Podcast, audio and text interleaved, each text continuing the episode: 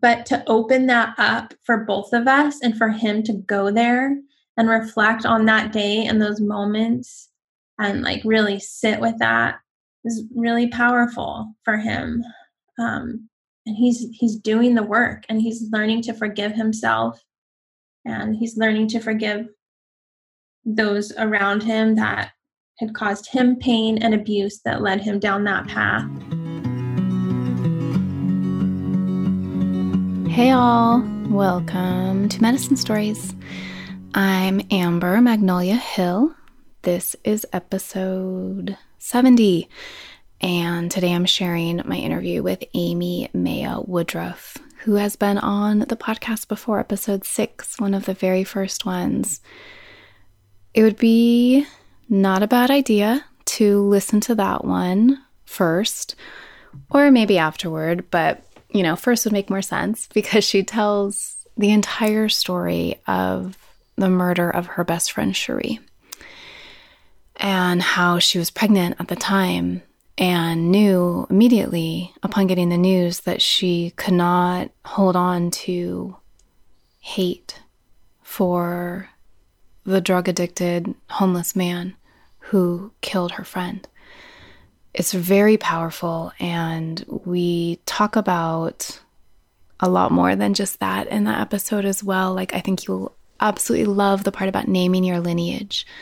Um, it's not just about naming your ancestors, but naming the land that raised you and the waters that raised you, and really situating yourself and where you come from in a wide perspective. So it's just a beautiful episode, number six. Check that out. And then this is a follow up. This has been released on July 24th, 2020, which is the 10 year anniversary of Cheree's death. And what has changed since Mea and I recorded that first podcast is that she found, thanks to that first podcast episode that we did together, she found the man who killed Cheree and they've been in touch. And that's the story that she's telling today. So it's a true medicine story, just kind of a relax and let it seep in type of story. No need to take copious notes like some of the last few episodes that have been really, really information dense. This one hits the heart, not so much the brain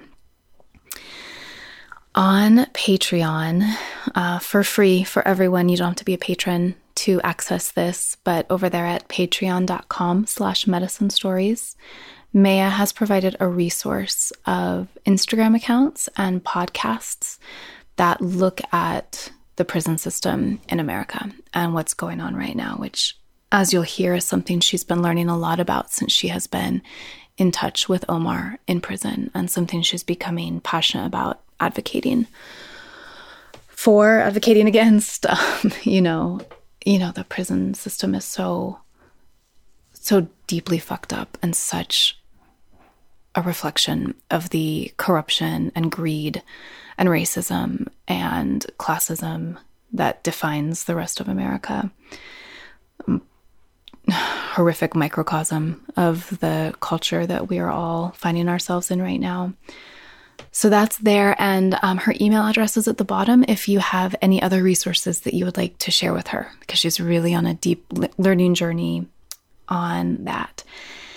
And so there's something else on Patreon too. At the end of this interview, Mea and I very unexpectedly and kind of randomly start talking about uterine fibroids, castor oil packs, cleansing, fasting, and digestive health, and sharing some of our personal stories on that. So the conversation really takes a turn, but we are all multidimensional beings, and I know many of you will appreciate what we talked about. So that's at the end here. And then I recorded just a solo kind of follow up that's on Patreon for listeners at the $2 a month level. Thank you so much um, talking about my experience more with fasting. Uh, it's kind of a controversial subject amongst people who have not done any research into it. Um, but it's something I've been experimenting with for many years now and just had some beautiful healing And I love the space that it creates in my life and the pause that it gives my body and the time it gives my body to self heal, whatever is needing to be tended to. Um, so you'll hear me say at the end, I was on day four of a recent juice fast during this conversation. I ended up going nine days and had some really profound insights and shifts happen. So, what is there on Patreon is just me talking about that, giving you some resources to learn more, um, some things I really highly recommend watching and reading and checking out, and talking about the difference between juice fasting and water or broth fasting and just all sorts of other things related to the amazing regenerative powers of the body and this toxic world that we are all living in. So that's again at patreon.com slash medicine stories. And that's it. That is it. I am really deeply honored that Mea chose this podcast to share this story on. Um, it touched me so much. I know I remember as a kid, I read an article. I think it was probably in Reader's Digest because my mom subscribed to that. And I've always, even since childhood, been someone who would just read any printed word that was put in front of me. So I probably read every word of every Reader's Digest through the late 80s and the 90s. But there was a story about um, a woman who forgave the man who killed, I think it was her daughter. And I was blown away. I didn't even know that was possible. I was so touched. I thought it was so beautiful. And it always stuck with me. So I feel just truly like a deep sense of honor for being this podcast, being a conduit through which Mea shares her journey with Omar and coming into relationship and healing forgiveness for him around the death of beautiful Cheree. So, in honor of Cheree, let us listen to this interview with Amy Mea Woodruff.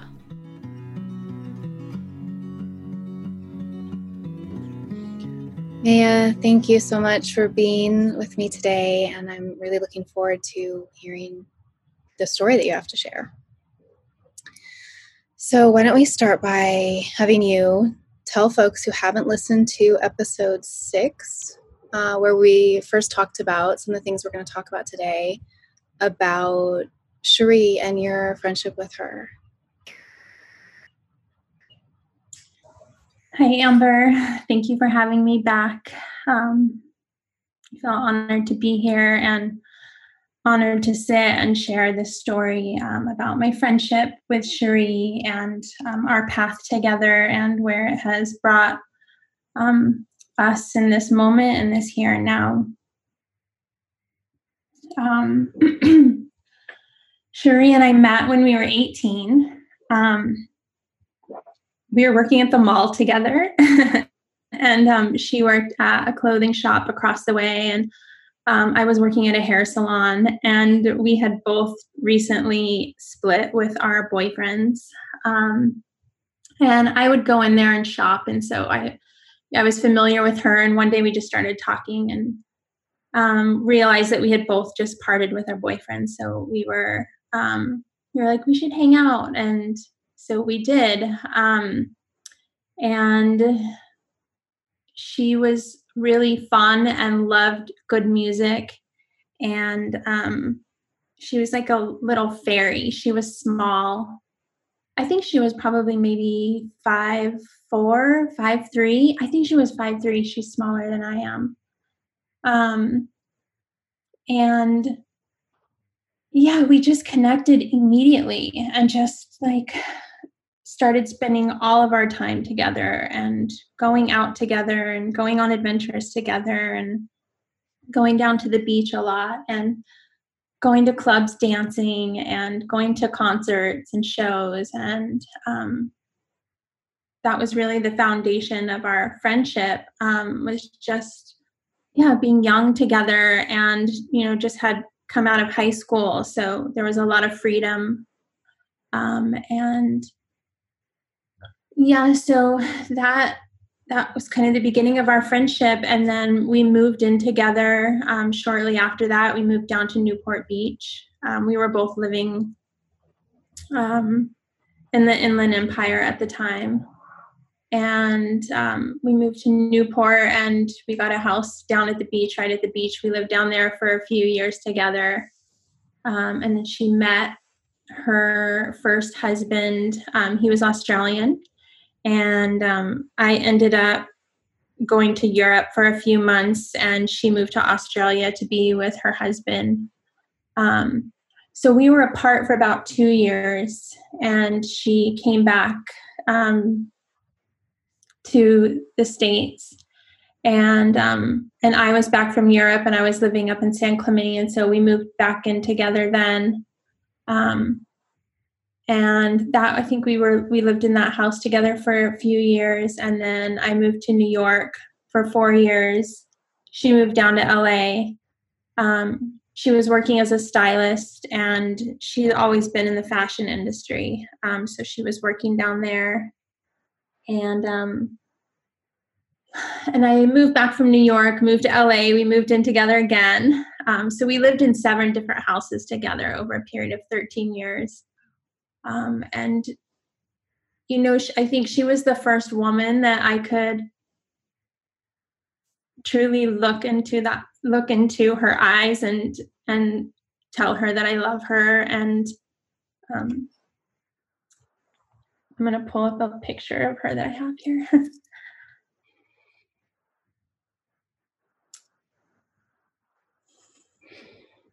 yeah, we just had a bond that I had never um, experienced and shared with another sister before. Um, and it was so special. And anyone that knew us knew how deep our bond was. And we were always together. And um, it was just rare. And so, um, yeah, after we after we had lived in that space in LA, um, she met her fiance Adam, and so she had moved in with him and they were living in Los Angeles in Studio City. And um and I met Augustine and Augustine and I moved to New Zealand together. And um we after a year in New Zealand we had gotten pregnant with Naya. So Cheree and I were still talking a lot when I was in New Zealand, and I remember I called her from a payphone from the South Island, and um, and I was going to tell her that, you know, I was pregnant. And when we got on the phone together, she was like, I have to tell you something. And um, she shared that she had become engaged, her and Adam. And so then I shared that I was pregnant. So we were both just like celebrating um, these monumental moments in our life. And um, I was getting ready to come back to move back to Kauai. Um, and then I think we went back to the islands for a bit and then I came to the mainland for my blessing way. And um Cheree was getting married in September, Naya was due in October. And so I came back in July to the mainland and we spent the last week of her life together. She came out to my family's house and um we just caught up because you know I'd been living in New Zealand for that year and um just had a really beautiful, beautiful week together. And um, at the Blessing Way, we went, went around in a circle with all of the women there and just kind of reflected and shared about our friendship. And um, and when it got to Cheree, we just had no words to share with each other, and we just stared into each other's eyes and. Um, I asked everyone to take a breath for us.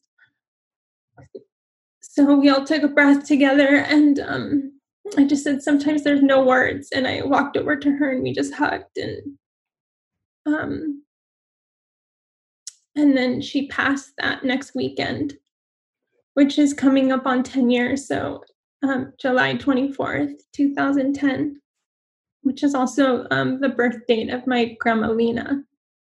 Mm. Um, yeah.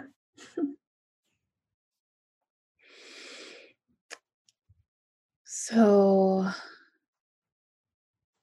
that's just so special that you that you had that moment of fully acknowledging one another and who you were to each other. Like how amazing. Mm-hmm. How many people I know got to Yeah, most of us don't yeah. get that when our loved ones pass. Um, mm-hmm. And I didn't know that, that that was your grandmother's birthday also. So tell us about Cheree's death and about Omar. Um, so Cheree and her mom had went out that day to look for her wedding dress. Um, and they had found a dress for her and they had came back later that day and it was close to evening um, she passed around 7.30 so um, they came back to her house and adam her fiance was there and um, Cheree went outside to walk her mom to the car to tell her goodbye and then adam came out at the same time and he said he was going to run to the store really quick and he'd be back in like 20 minutes. Um, so Cheree went back inside the house and um, Omar was a transient man who was homeless um, on the streets of Los Angeles and um, he was addicted to meth and crack cocaine and he broke into um, he came through the back door and he came in to rob her. Um, he didn't know that she was in the house. So he came in to, to rob the house. He went into the refrigerator, he drank a, a beer, and then I believe that she was in her back room. I think she was cleaning or doing something, and he came in there and she scared him. He scared her, and um, he stabbed her to death um, with a shank. And um, recently I found out that he also had a pipe. So um, he said that it was a kitchen pipe. Um, so he had the shank and the pipe, and then he set their house on fire. Um, and he was still in the house when Adam came home and Adam came through the door and saw him, and Adam chased him um, for a long ways, and he couldn't catch him. So um, all that they ever had of him for nine months was just a drawing that Adam, like a composite drawing that Adam had shared with the police. Um, and so for a long time, um, we just had this drawing of him and we didn't know who he was. And um, he did end up dropping an iPod that he had, and that's how they ended up catching him um, nine months later was through the fingerprints on an iPod that was dropped and found. Mm. So he was already like in the system. They had his fingerprints. Mm-hmm. Yeah, he had uh, several other charges of robbery and um, some like abuse of women. How um, like I, I, believe he? they were like ex girlfriends, maybe. Um, mm. he was the same age as Cheree, um, and born very close to the same day. Um, so Cheree was 36 when, let's see. Okay. 35. Cheree was 35 and he was 35 and they were both born in the same county within days from one another. Wow.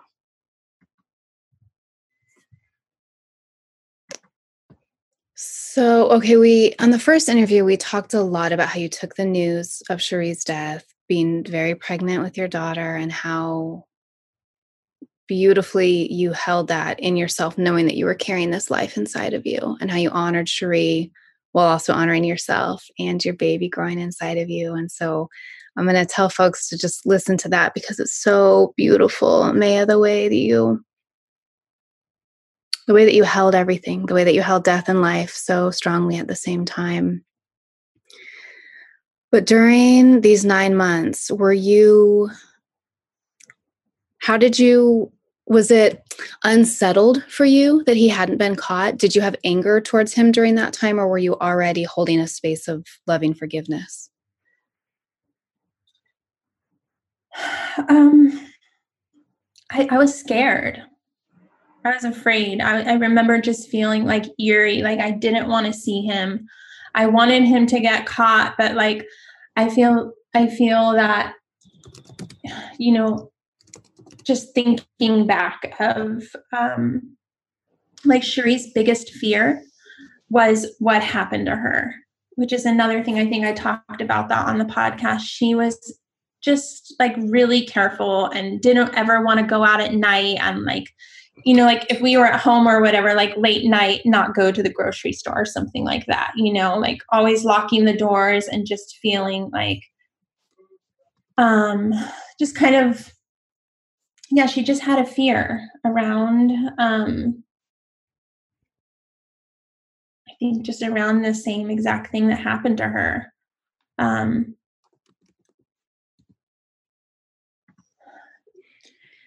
And so I thought about that a lot during that time and re- reflected a lot on that. If that was something that she knew um, was going to happen to her, or if that was something that she manifested through her own thoughts, you know.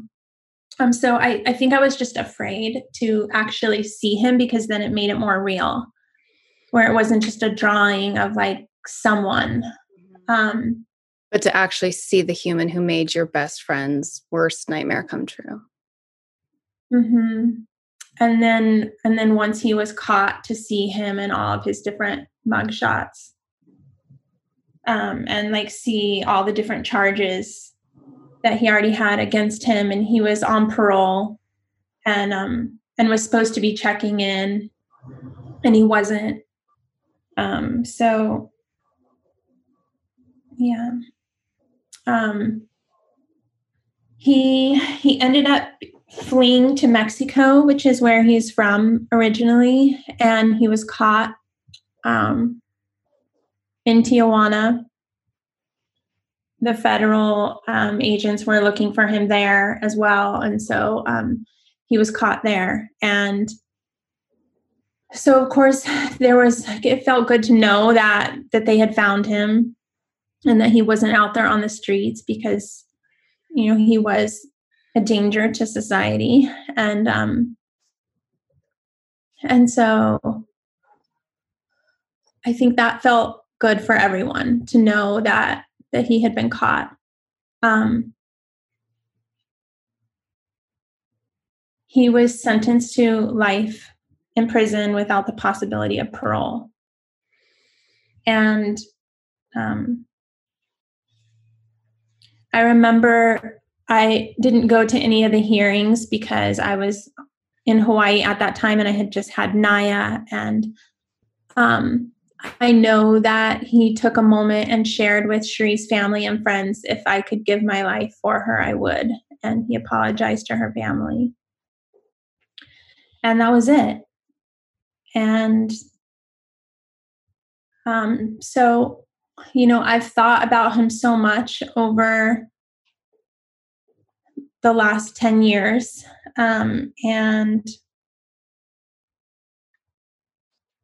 I think, you know, I shared in that first podcast that um, I just had to move into a place of forgiveness right away because I was carrying, I had a baby, a child that was growing within me. So I was dealing with life and death at the same time. And I was working a lot um, with death and reading a lot of Krishnamurti and his teachings on death. And so I felt like I was almost preparing myself for that.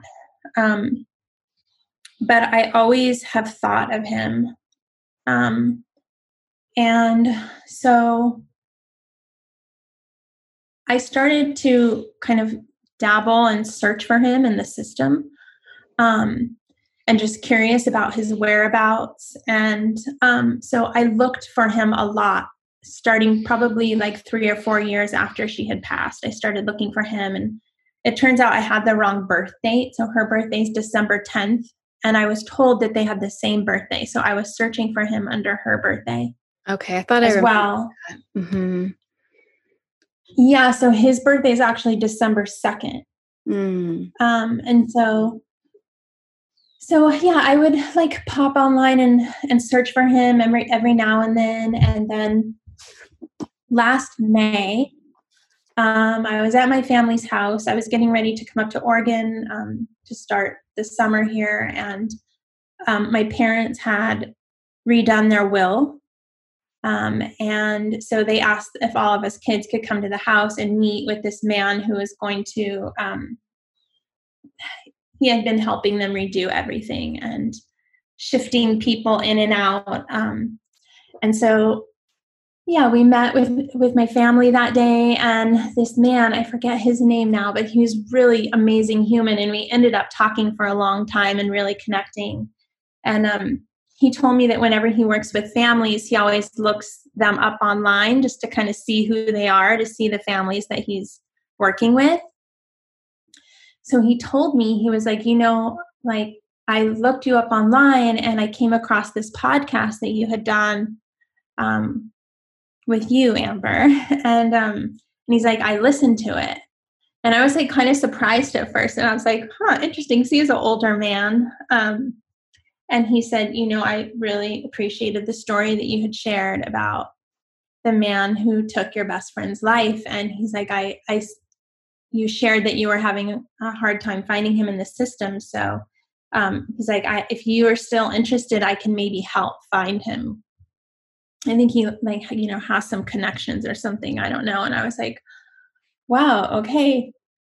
Yeah, I'm definitely interested. And I had my computer in front of me because we were like docu signing stuff for the will. Um, and I went on to the same website, like right in that moment as we're talking, type in his name, type in the information, and he shows up right there. And I'm just like, wow, like here he is after like looking so many times for him. And so that was big of finding him and then seeing that he was in um, Chuckawalla State Prison, which was just three hours from my parents' house. There's a beautiful butterfly that's flying by right now, which is always the way that Cheree shows up. Oh, Bye. Yeah. um, so yeah, it was just three hours from my family's house. So that was really big finding him and knowing where he was.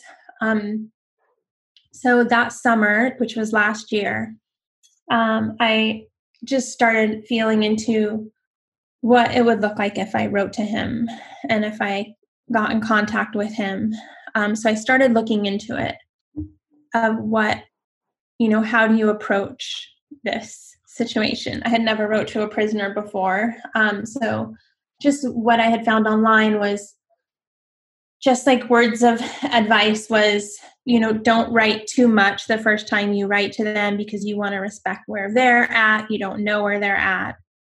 Um, and so start out simple and then if they you know um, allow them to respond back in whatever way they need um, so i i had planned to write him and i was at my friend paz's house in la and she had this book called symbols and it's like a really thick book and you put your hand on the front and you just kind of tune in and ask a question or just sit with it and then you open the page um, to whatever one of these symbols and um, so I put my hand on it and I was with a bunch of my friends. And when I opened it, I opened to prison. And everyone was just like, prison? Like, what is that? I've never seen like, and I, you know, I'm like, I know exactly what this is. Um, so that was kind of the first sign. And then I was driving up to Oregon and I stopped at um, the co op here in Ashland. And on out front, there was a billboard that said, Write to a prisoner and it was a paper that someone had put up there and it just shared like you know it's very lonely in the prison system oftentimes we don't have connection to the outside if you feel called to write and it was like a list of people that you can write to women it was all women actually mm-hmm. um, and so i was like wow okay um, so i wrote to him the first time last July, around this time actually. Um, and so, keeping in mind what I had learned about writing to them, definitely didn't. I couldn't do it because as soon as I started writing, just so much was coming out. And I don't even remember what I wrote to him that first time. I remember a little bit, um, but I know it was about five pages. And I know that um, what I did write to him and what I wanted to know was about his life. And I wanted to know about his connection with his mother and his connection with his father and his family and what led him to that day. Um, and I had shared a bit about my process with it all and my friendship with Cheree and where I was at when it happened, like where I was at, you know, mentally and physically, um, that I was carrying life. And um, I told him right in that letter, I, I forgive you. And I forgive you. I forgave you from the moment that it happened. And all that I could think about this whole time is just what led you down this path and what happened in your life that brought you to do something like this. And I think I even told him that I loved him and that I was I was here and that um, I was open to talk and that I felt that as part of my healing journey, his healing journey, that um, I wanted to start this dialogue. And if he was open to it, then I'm here. And if he's not, then I respect his decision. And that was that. Um, so about a month later, I got the first um, mail from him, which was crazy and wild. Just so went to the PO box and opened it, and there it was. And this is the letter. um, so I went down to the river and I opened it and I just um, read it and cried and um, so at this point now we've been writing to each other for a year. And um, there's been so much and it's been such a beautiful deep healing journey for both of us. And um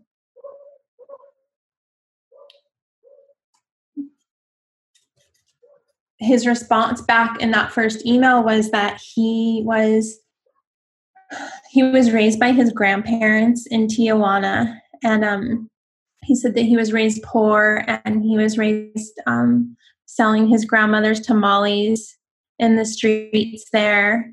And he said that he loved his grandparents and um, they were very good to him. And when he was about 10 years old, he was sent to the States to live with his birth mother and stepfather. And he said that's when he first started to experience abuse, was through them. Um, so he said that those years of his life were very hard. And when he met um, he met his high school sweetheart and he ended up moving in with his high school sweetheart. And he said that was the first time that he had ever um, experienced love like that since living with his grandparents. And so he said her family really took him in. And um, and were good to him. And and then he started college and he said that's when he found drugs and alcohol um, so, you know, when he told me that, I just thought about like, that's what so many of us do. You know, it's such a common thing. And we all know people who have been addicted to to drugs and who have even tried meth, you know, and just he's a victim of of drug abuse and which is what led him down this path. It really it really was he got caught up um, in drugs and alcohol and abuse um, of the substances. And so for 20 years, he was addicted to crystal meth and crack cocaine and alcohol. From the time that he was 20 up until three years ago. So he's been sober now for three years and he's going on four years. Um, so that means he was soon. using in prison? Mm-hmm. Which is, you know, of course, we weren't led to come into each other's lives until now. You know, it totally makes sense that that we've connected now after he's been sober for at that point it was three years now it's going to be four um yeah what what spurred him to get sober i haven't asked him that but thank you because that's a really good question. Yeah. Um he he's learning to smell, to taste, to feel again after 20 years. Like he's he's very childlike in many ways. Mm. Um and he gets excited about little things like when he finds the um, like the definition of a word that he doesn't know he doesn't have very many books um, he has like an encyclopedia and like a bible i think that that's really what helped him was finding uh, god you know there's a lot of um, support in the prison system in that way and so i think that that was really like what kind of kicked it off was um, finding God. And that has helped his path a lot. Um, and then learning to forgive himself. Um,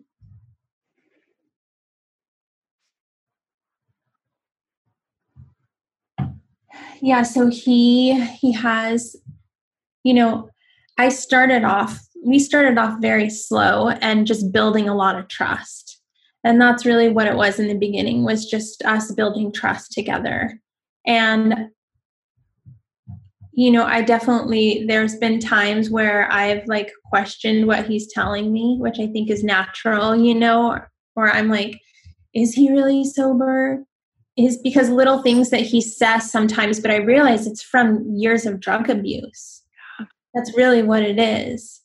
Um, and I feel like I think the biggest thing has been um, like her family, Cheree's family, and being afraid to share with them and to tell them because I haven't told anyone so far besides, you know, my family and my closest friends. And that's been very little. It's kind of been i've really been dedicating this last year to this work with him. Um, and everything else seems so small compared to this work that we're doing together and so a lot of my time and energy has gone into relationship building with him and trust building um, so i've been really afraid to share with her family. Um, and just recently, he asked, he wrote her her mom a letter and asked that I would give it to her when the time felt right. Um, so I did reach out to Cheree's mom two weeks ago, and I wrote her and I shared with her um, about this last year. And I haven't heard back from her um, and I haven't sent the letter to her. I'm keeping it until I hear from her. But I think that's been just been really sensitive with that part of things, understandably, you know. Um, her mom is a beautiful woman and and I feel she's still very angry, you know, rightfully so. And so I don't I don't know how she will respond to this. Um, but I've found I've found myself over the last year going into so yeah I'll just let me I'll share a little bit more just about our letters together and kind of about him and where he's at um yeah it's been a slow building process and he shared with me that he has a son and he has a daughter and they're teenagers now and I don't think he has contact with his daughter. He has a little bit of contact with his son. Um, and so a lot of a lot of the first few months were just sharing uh, about different things and i opened up and shared with him about Cheree. he he didn't know obviously anything about her at all mm-hmm. um, so i think it was really healing for him to hear about her this person's life that he took and what she liked and the things that she was into and um,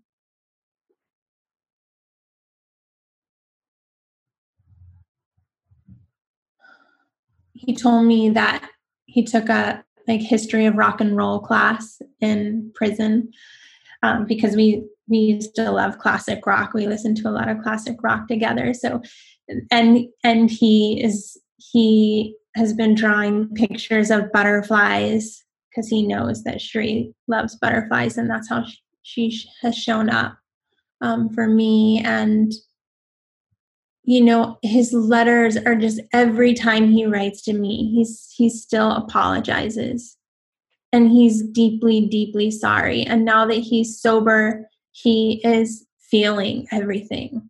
And it's hard for him um, because he he's going through it all and he's allowing himself to feel the pain that he's caused for Cheree's family, her mother, her friends, his family everyone around him because for so long it's something that he's pushed aside. Um, so, and I keep reminding him, like, you know, I keep encouraging him, like, keep going, keep going. You're doing amazing. It's natural to have, you know, I kind of just became like, I've become a big support system for him. He doesn't have a lot of contact um, with anyone on the outside at all. He has a brother that he's that um, he's recently connected with, and his mother and father live up in Northern California. And um, his dad, I think his stepdad is sick, and his mom just had a stroke. So it felt like he was doing really good when we first started talking um, for months. Um, and then when COVID hit, um, he he had been trying to get a transfer up to um, to Corcoran. Is that it? Do you know? Um, yeah, it's Corcoran. It's up like in between Bakersfield and San Jose, I believe, out in the desert. Mm-hmm. So he was mm-hmm. trying to get a transfer there so that he could see his mom um, because she's getting older. And so he was really working on that. He finally got a transfer, and it happened right before COVID hit.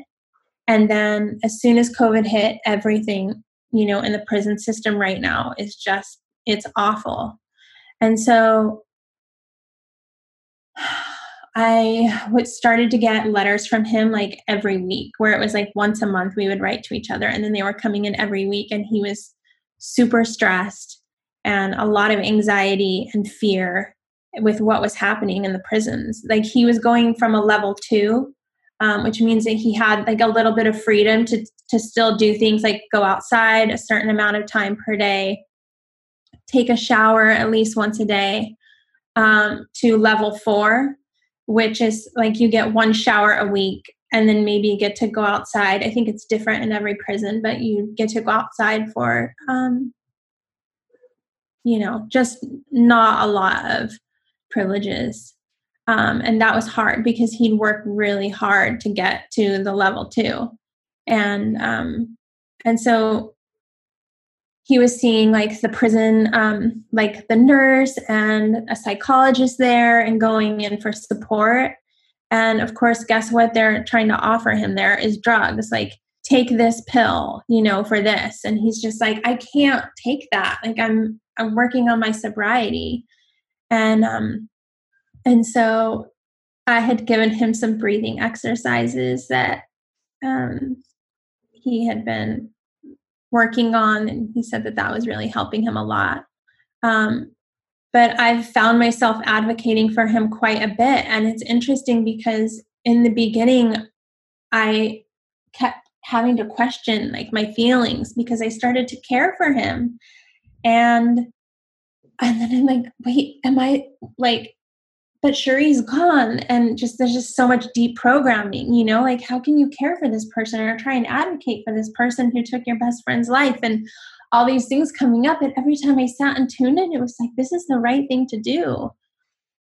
He doesn't, yes, he's in prison for the rest of his life. And, you know, it doesn't, I don't forget what has happened, you know, but he's, he's, he is a human being and he has rights, you know, as a human. And what's happening right now in the prison system is awful and he's experiencing it. And so I want to do what I can to help him. Um, and so I've gotten in touch with his parole officer, and that was really interesting as well because um, that was the man who defended him in court that day, which I realized later.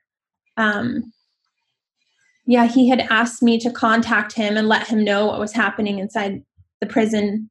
Um, and he was going, like, you know, open dorm living to like a tiny cell um, in confinement. And so I had called and shared with um, his parole officer what was happening with him and, you know, asked, like, are you familiar with, you know, his name is Omar? And he was just like, yeah, like, I know this case very well. Um, and so I've been in touch with him often, and just so that he can have like some sort of rights in there right now. And I think it's lifted a little bit. Like he's definitely doing better. Um, but it was really intense for a few months, and I was taking I've, I was taking on a lot of it on top of you know what we were dealing with here on the outside with it, and um, just our own personal experience with COVID. Um, but it felt and it feels important to um, to help him and to be there and to just use my voice and to do what I can. Um,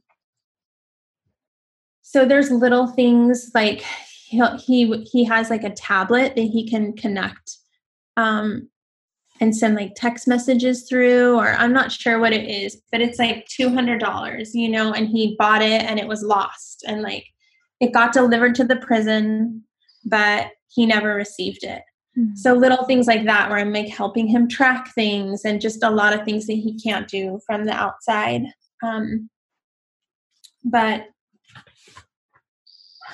you know he definitely shares with me how grateful he is for um, for our friendship. And i feel like we're just on a beautiful healing journey together.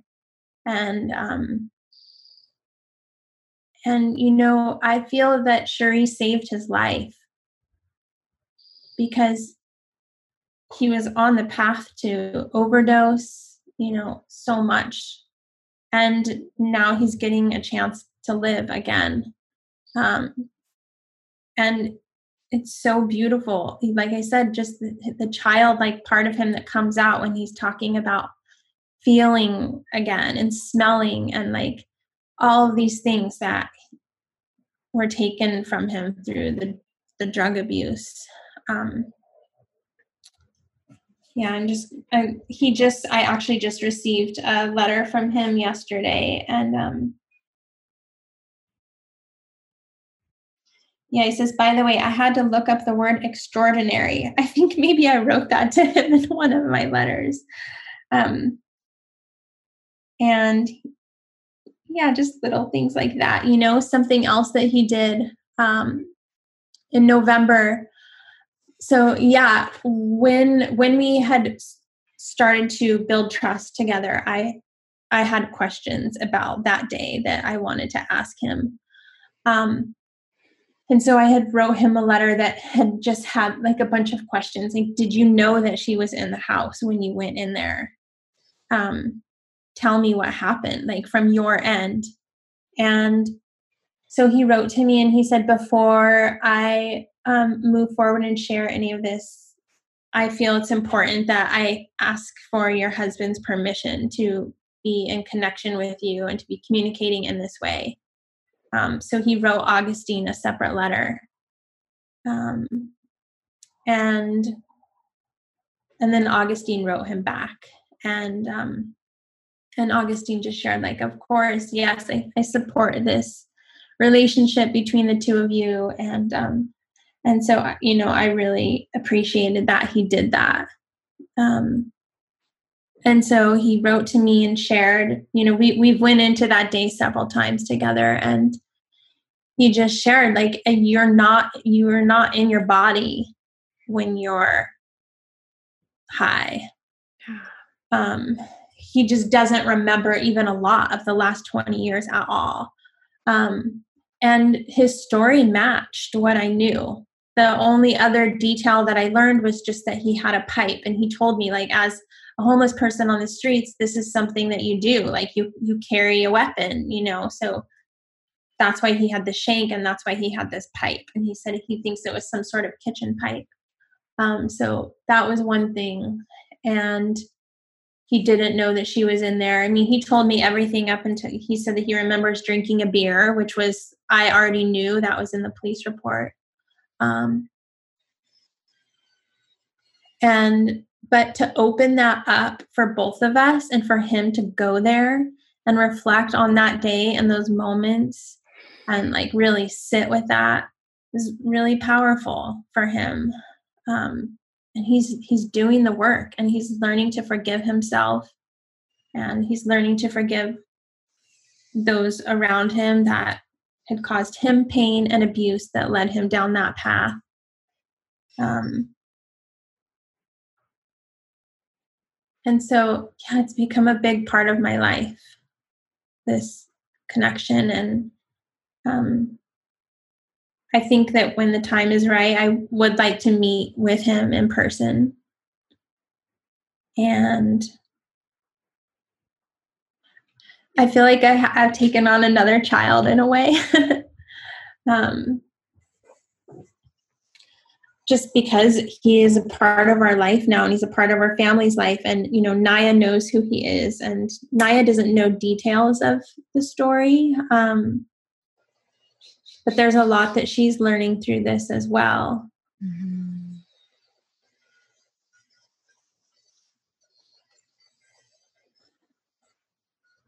Yeah. So that's kind of where where we're at right now. And you know, also I feel like just even diving into the anti racism work over the last several years has been such a big part of all of this as well because this work goes hand in hand with the prison system you know?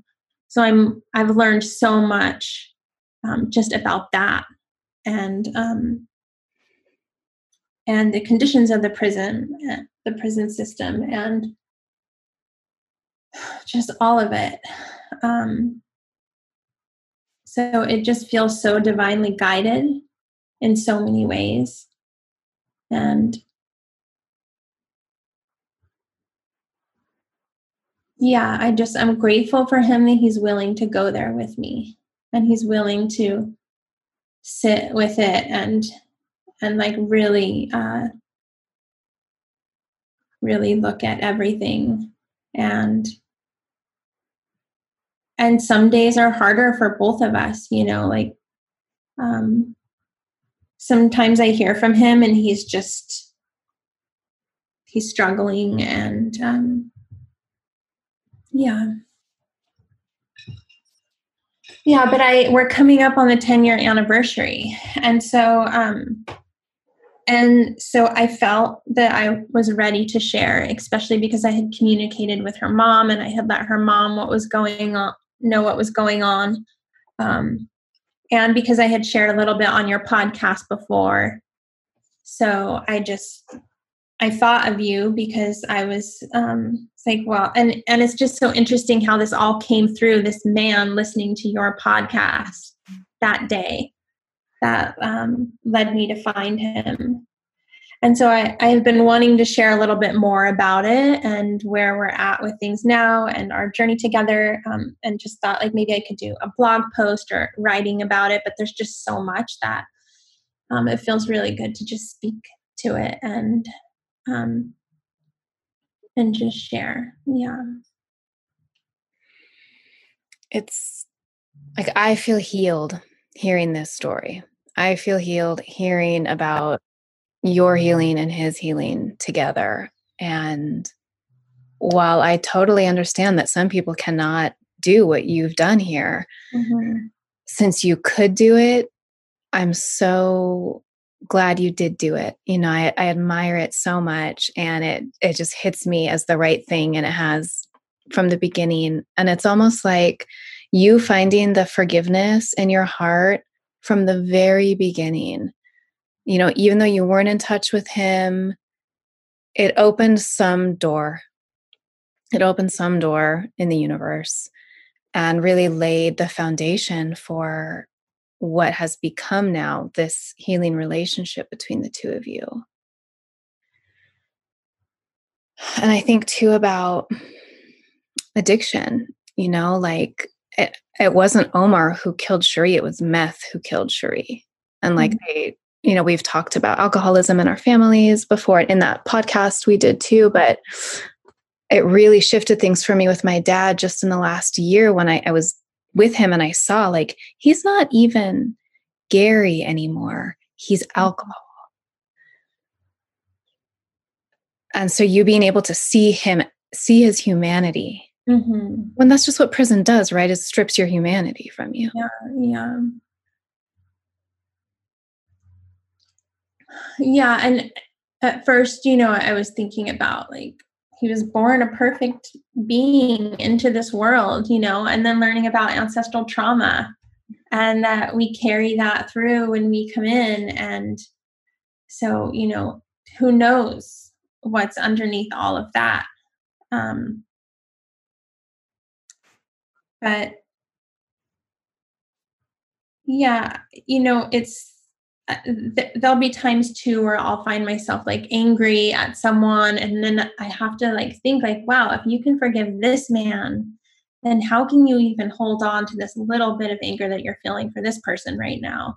You know, so it's been like such a beautiful teacher in that way, um, to constantly just like reflect and forgive and move forward. Um,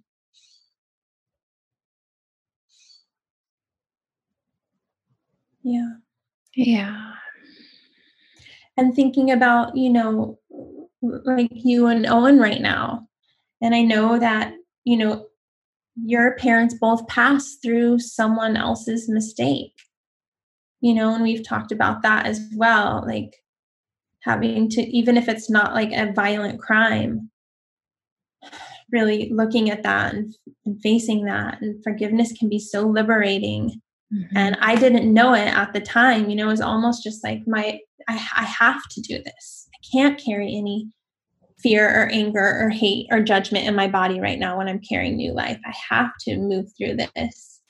Um, but i didn't know how powerful and healing it was until i really started doing the work with it.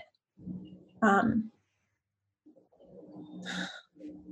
there's a podcast um, with his name is Shaka Senghor that Oprah um, interviewed, and um, it's so beautiful. I recommend it. But it's it's about a man who committed murder, and he had um, the victim's family write to him in prison and um, and express that they had forgiven him, and to hear it from his side um, was so beautiful. And Omar's told me, you know, he just said that he's just, when he first received my letter, that he just cried and cried and cried. And that's powerful, you know, and, and it's, it's hard to forgive, but it's so easy too. Mm, totally. Yeah. Um, with my mom, the woman in her 20s who hit her um, it really wasn't her fault. You know, an accident earlier in the day had knocked out the stoplight and they had not put up proper signage. So I, I do have anger towards the government agencies that chose literally we're like we don't want to put the signage up you know at this point there's been depositions and we've we read exactly what happened that night and who dropped the ball. Um, but with owen's dad who just passed less than a month ago the day we're talking it was a drunk driver. It was a 29 year old woman.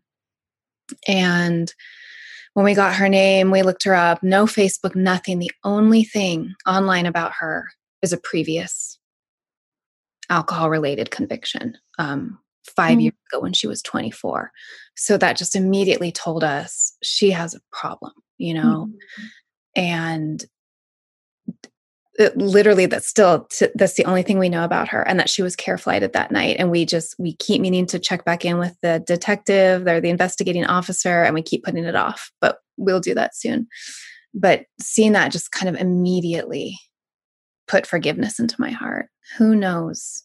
If you're already an alcoholic by 24 what mm-hmm. what happened in your life and anyone can become a victim of drug abuse. You know we like i said we all know people who've been through that. Um it and you know even Cheree's own brother had um had addiction with meth. Wow. We used to call it speed back in the day. Mm-hmm. it's probably still called speed but um yeah, I remember that she hated that. He he'd get on like a speed binge and then she wouldn't see him and he spent time he was in and out of jail as well. Um so, you know, Cheree's mom like she knows what that's like to care for someone and love for someone and love someone who has addiction problems. Right. Um but I am like I'm really curious about um, Cheree's mom and how she's going to respond back. And of course, it gets her, it's her own journey, you know, but yeah. Yeah. I mean, yeah, it's easy for me to forgive these people who killed my mom and my father-in-law, but when I think about my child, that that mm-hmm. would be a mm-hmm. whole other thing. Mm-hmm. Yeah. Yeah. And, you know, when I said earlier that Omar didn't kill Cheree, meth killed Cheree, I, I feel like that might trigger some people. And I want to really speak to like the complexity of addiction and how, of course, there is still agency that people have, but that really these hardcore addictive drugs and alcohol rewire our neurology so deeply that we just become different people or like ghost like people, just mm-hmm. shells who are mm-hmm. all our motivations are the drug. And so it's mm-hmm. like all of our um, all of our behavior just is the drug when we're in mm-hmm. that state. Yeah and that's what he has shared. It's like all he could think about and all he ever would think about. He could do whatever he could just to get the next fix. Yeah. I'm and also i want to share like i'm i'm i have you know started to dive deep into the prison system and, and reform and all of these things, but I'm also still learning so much about it. And it's, I'm just like so hungry for any information. So just um, the tools that I've been using is, you know, listening to podcasts, reading books, um, following Instagram accounts. And so I do want to put it out there um, because I want to understand more. And it's like, it's hard because we write each other letters and sometimes he doesn't respond to questions that I ask or he will like two later two letters later. Um, but there's just a lot that I'm still learning and um, and I'm I, I want to know more and I feel like it's a big part of my path now mm-hmm. to to help advocate and to just use my voice in whatever way I can um, to help not only him, but you know, the prison system is so corrupt, just like everything else. Yeah. Um, but we need more people to share about what's happening. And he, you know, he got life without parole. I need to look into this, but I believe there's three there's three reasons why you can get life without parole and one of them is like um, murder with the intent to also rob. So, because there was burglary and murder, that's why um, he got life without parole. Um, but you know, these are just things that I have never looked into, or you know, as a white woman of privilege, that's not something that I'm paying attention to. But I am now.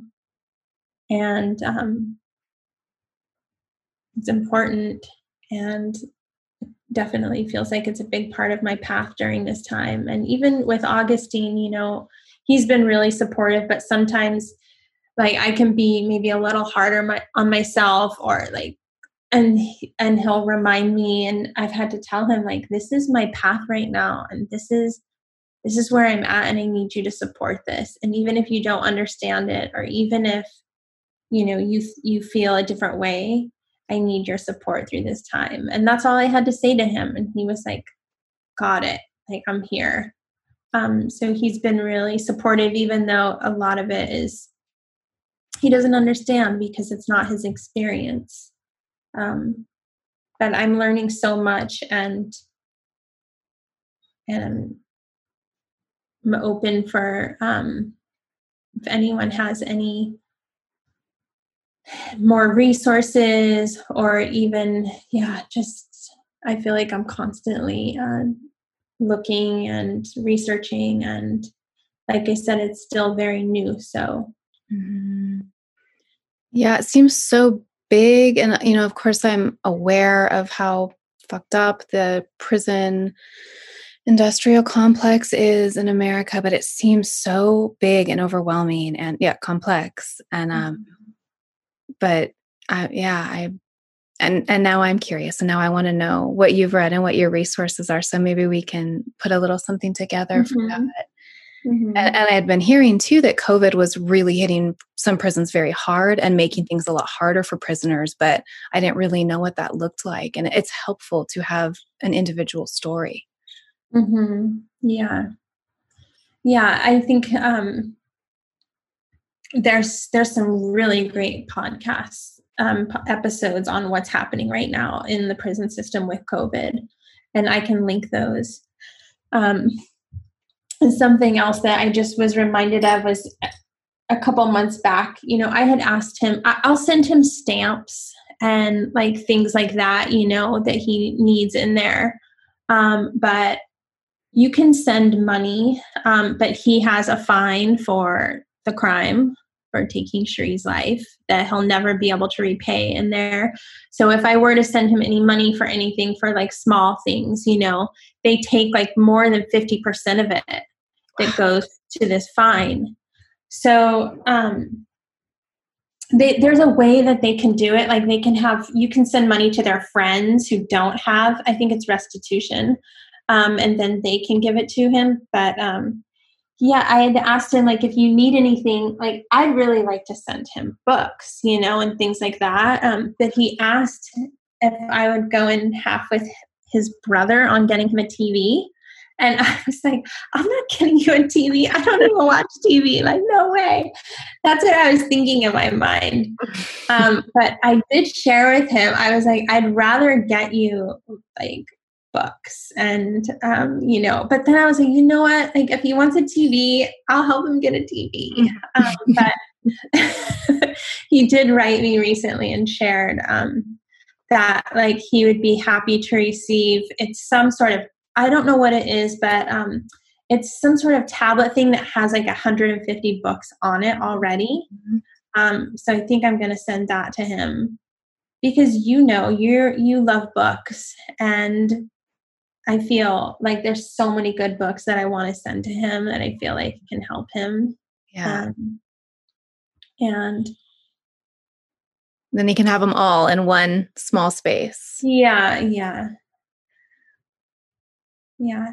And also, you know, if anyone out there has friends or relatives, loved ones that um, are incarcerated that have experience, you know, of how I can be in support um, in a better way, please reach out and let me know because I only have him, you know. Um, and like I said, we're just writing letters to each other. So I just want to understand more. Yeah. Yeah. Um, we were, Cheree's family was going to do the 10 year celebration of life this year. Mm. Um, but because of everything that's happening, they're going to postpone it. But mm. I found a photo of her recently online that I had never seen before. Um, and she looks so beautiful and to like find a new photo of your best friend that you haven't seen in 10 years like a photo that you've never seen before i just i've been looking at it a lot and like just sitting with her and feeling her and i know that this is what she would want i mm-hmm. feel that personally you know especially with the butterflies like i know it's so typical that like you see a butterfly and you think of those who have passed but like there's been so many instances where i'm talking about her or i'm calling her in and she shows up mm-hmm. it's it's so beautiful yeah um mm-hmm. thank you Amber. yeah thank you Mea um, yeah, just thank you for leading by example. And it's like you create a space in the world for folks when you do this. You create a space to slow down. You know, even just you saying that this has been like a big part of your your life and your work for the last year i can feel that there's a lot of um, slowness and intention in what you're doing with this and you're choosing like not to tend to the millions of other things that I'm sure are demanding your attention and instead really work on this deep healing. And that's inspirational and beautiful. Thank you. It feels nourishing in so many ways. Um, and and also yeah just something to give my focus and my attention to that's not like social media, you know, I've just really stepped away from that platform a lot. There's still the Spirit Weaver space that um, that I'm focused on and I like to share on. Um, but my personal space right now just feels, um, I think it's just a reflection of where I'm at, just being inward and quiet and just taking time out from that world. So good. I bet. I'm using it much less than I ever have, but not a complete step down. Okay, anything else? Hmm. Well, I'm honored that you reached out and that you shared this story with me and with the Medicine Stories community. And I feel a lot of love for Omar as well, and a lot of softness around the whole story, and really honoring Cheree. That's 10 years, 10 years gone. It's a big anniversary, and I said a prayer for her before we started, and I'll certainly be thinking about her on the 24th. Thank you. Thank you for for listening and just for um, for being here with me again and again.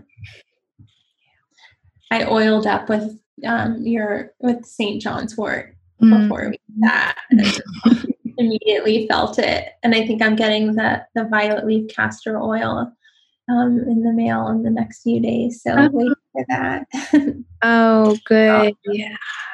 Nourishing medicine Absolutely. And I really find that doing a, a castor oil pack because you have to be still, you know, and mm-hmm. medicine of castor oil, it is so deeply healing and it is such slowness medicine too. Mm-hmm. really been coming to me. I've been doing it every day for the last week. Yeah, I really so I found out just I'll just share briefly. I have a, a fibroid. I have two fibroids one's three inches, one three inches by three inches, one's one inch. And I feel like it has started to grow mm-hmm. bigger. And, um, you know, I'm 43, so I think this is like common for them to come during this time. And they say that they shrink after menopause, but I'm just learning about them. Um, and I'm getting ner- I am a little bit nervous because I know that they're they're not harmful, but I'm just like, I know I can heal this on my own. And like, I can also have a surgery and have it removed. But my mom's just like, don't do it. It'll go away. It's not causing me pain, but it's definitely like making my tummy bloated. Mm. Um, so I've been doing a lot of herbal teas and nettles and milky oats and red raspberry leaf and um and then the castor oil packs and yeah i so look forward to it. And I, I had been doing them and then i saw your video mm-hmm. and that you had shared. Um and yeah i'm really finding that healing right now. Not only just what's happening but yeah like you said just giving ourselves that time and space to rest and just be. And like i'll read a book or listen to a podcast and just for like an hour and just drop out. And so that's been really nourishing yeah, and when I've done Instagram posts in the past about the violet leaf castor oil, I've had a lot of comments of people saying that they successfully shrunk their fibroids with castor oil packs. That's awesome. I'm so yeah, I I don't know anyone who has them. I know that a lot of women have them, but I haven't come across oh, I have one actually. Um, I suspected it was there for a long time. And then when I got an ultrasound when I was pregnant with Nixie about four years ago, they they're like, You have one, and they showed me where it was, and I was like, Yep, that's exactly where I feel it. Wow. Yeah. How big was yours? Did they say? I don't remember if they said, I don't think it was very big. Like when you said three by three inches, I was like, wow, that's, I don't, that sounds big. I can yeah, I can feel it. That and feel, feel it. it. Yeah. In the morning time, like when my bladder's full and I'm laying on my back, mm. like I don't, I try not. Yeah, I don't feel it until the morning, and then I'm like, there it is. it like pops up, and I can feel it, and I'm like, I think it's growing. Um, so that's why I've really have started to focus on drinking the tea and the herbs and doing the castor oil packs.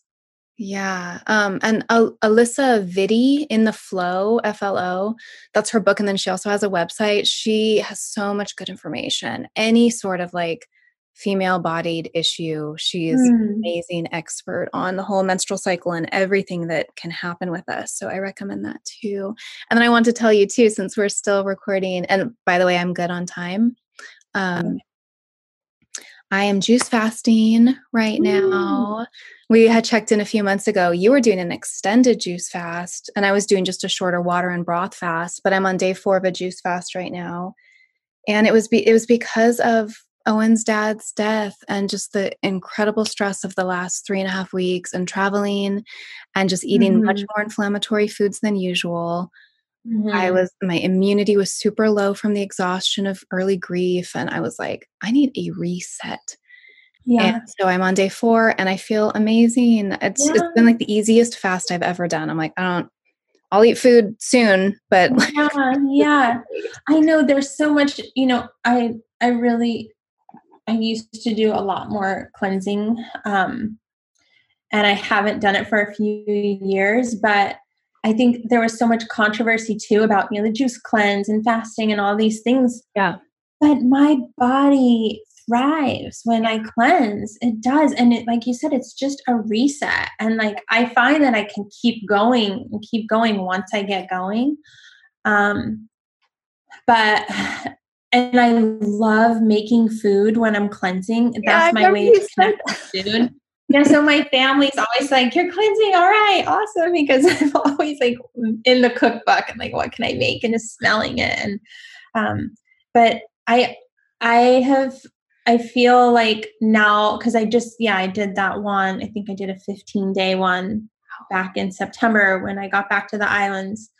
Um, I think I'm just gonna keep that ritual going every year when I get back there. Mm. Um, and also it's so hot and humid there and like it's a lot easier to cleanse in those situations right. um, so yeah i feel like just like a, a 10 day for me the 10 days work really well but it's like any extra weight or water that i'm carrying it's that's for me personally that's how if i want to drop a couple pounds and it's just because you know we all know what our body feels like when we're in like um what do I want to say?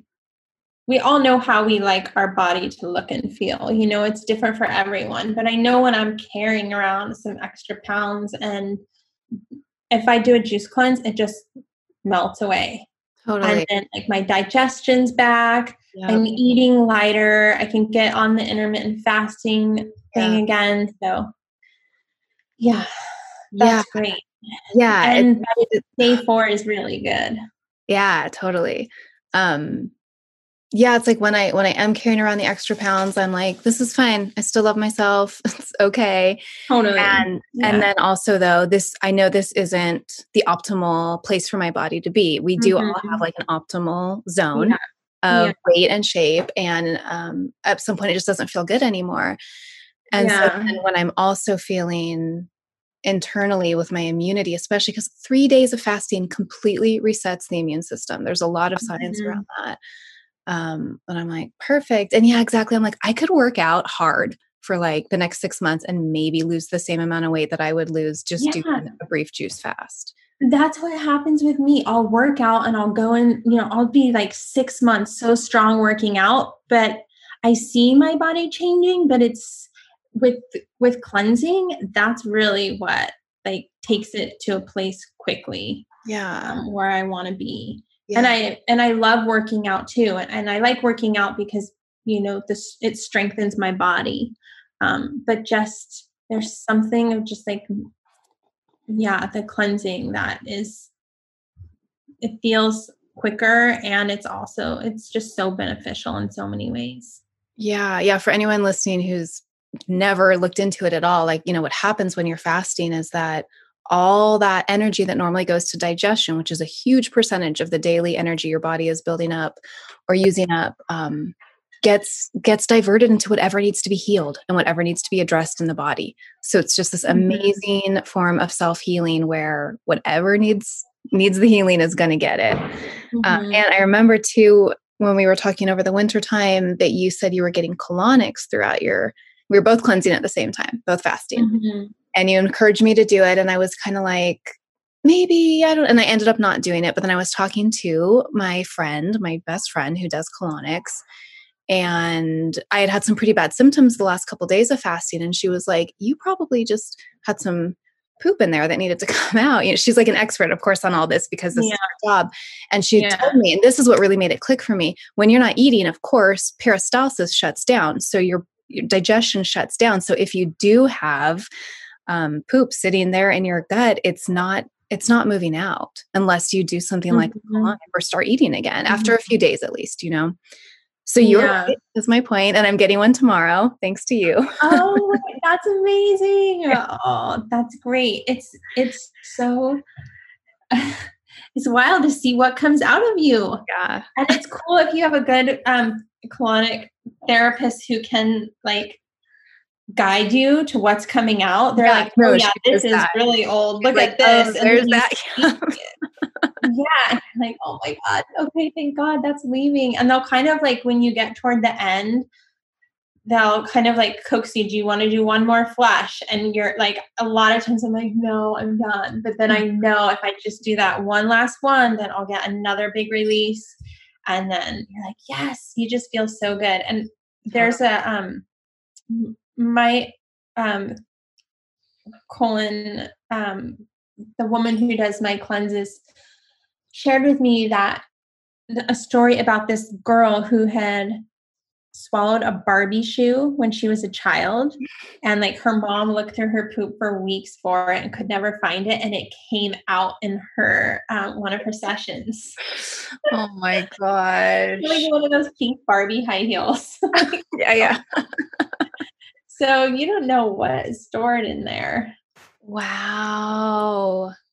that is Yeah. so funny. And that's so motherhood too. Like going through your kids' poops for a few weeks. I Um, know Well, I remember you told me too when we were texting about that that you read something that we have up to like 13 pounds. Was that it of poop at a time in our bodies? Some Yeah. huge amount. yeah yeah it's wild i mean yeah i'm happy that you're getting one let me know how it goes i'm curious I will. I did it once last year with her, but it wasn't, you know, it wasn't when I was fasting. But she's been for like 20 plus years, she's been experimenting with fasting and cleansing and colonics and enemas. And she said, I think you said this too, that when she's juice fasting and she gets a colonic, she is like high afterwards, like Mhm. clear and just feeling like the best way she can feel. hmm yeah i feel like a lot of like if i'm have like things that I've been sitting on or things that I'm wanting to do, that time, if I'm cleansing, I'm always like, okay, this is the time where I'm going to drop in and meditate and really like tune in deeply about these things that have been coming up that I haven't taken the time to sit with. Um, so it's not only just like the cleansing of our bodies, but I feel when like your the clarity in your mind as well, and what can come forth when you're when you're cleansing. Um, and you know, I love the I Ching. So that's something else that I love to do when I'm cleansing is just mm. like every day go deep into the I Ching and um, it's just really helpful. A really beautiful guide and tool. Yeah, thanks for reminding me of that. You taught me how to do the I Ching a few years ago. So I'm glad we went there. It's fun to talk about those kind of things. And thank you for the inspiration also and the um, just like guidance around the fasting. okay.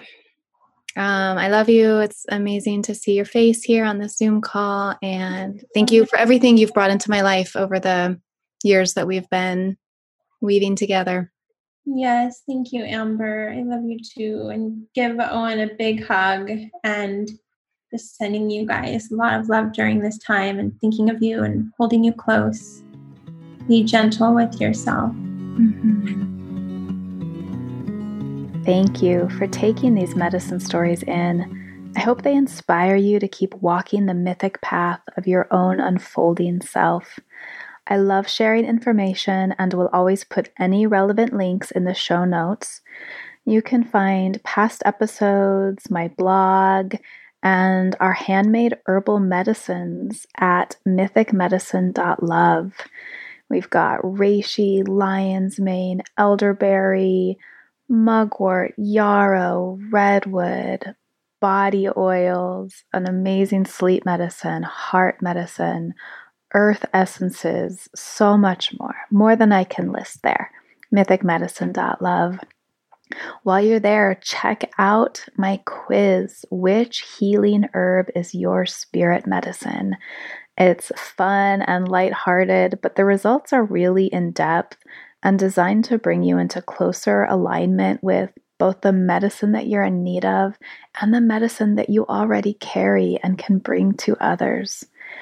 If you love the show, please consider supporting it at patreon.com slash medicine stories.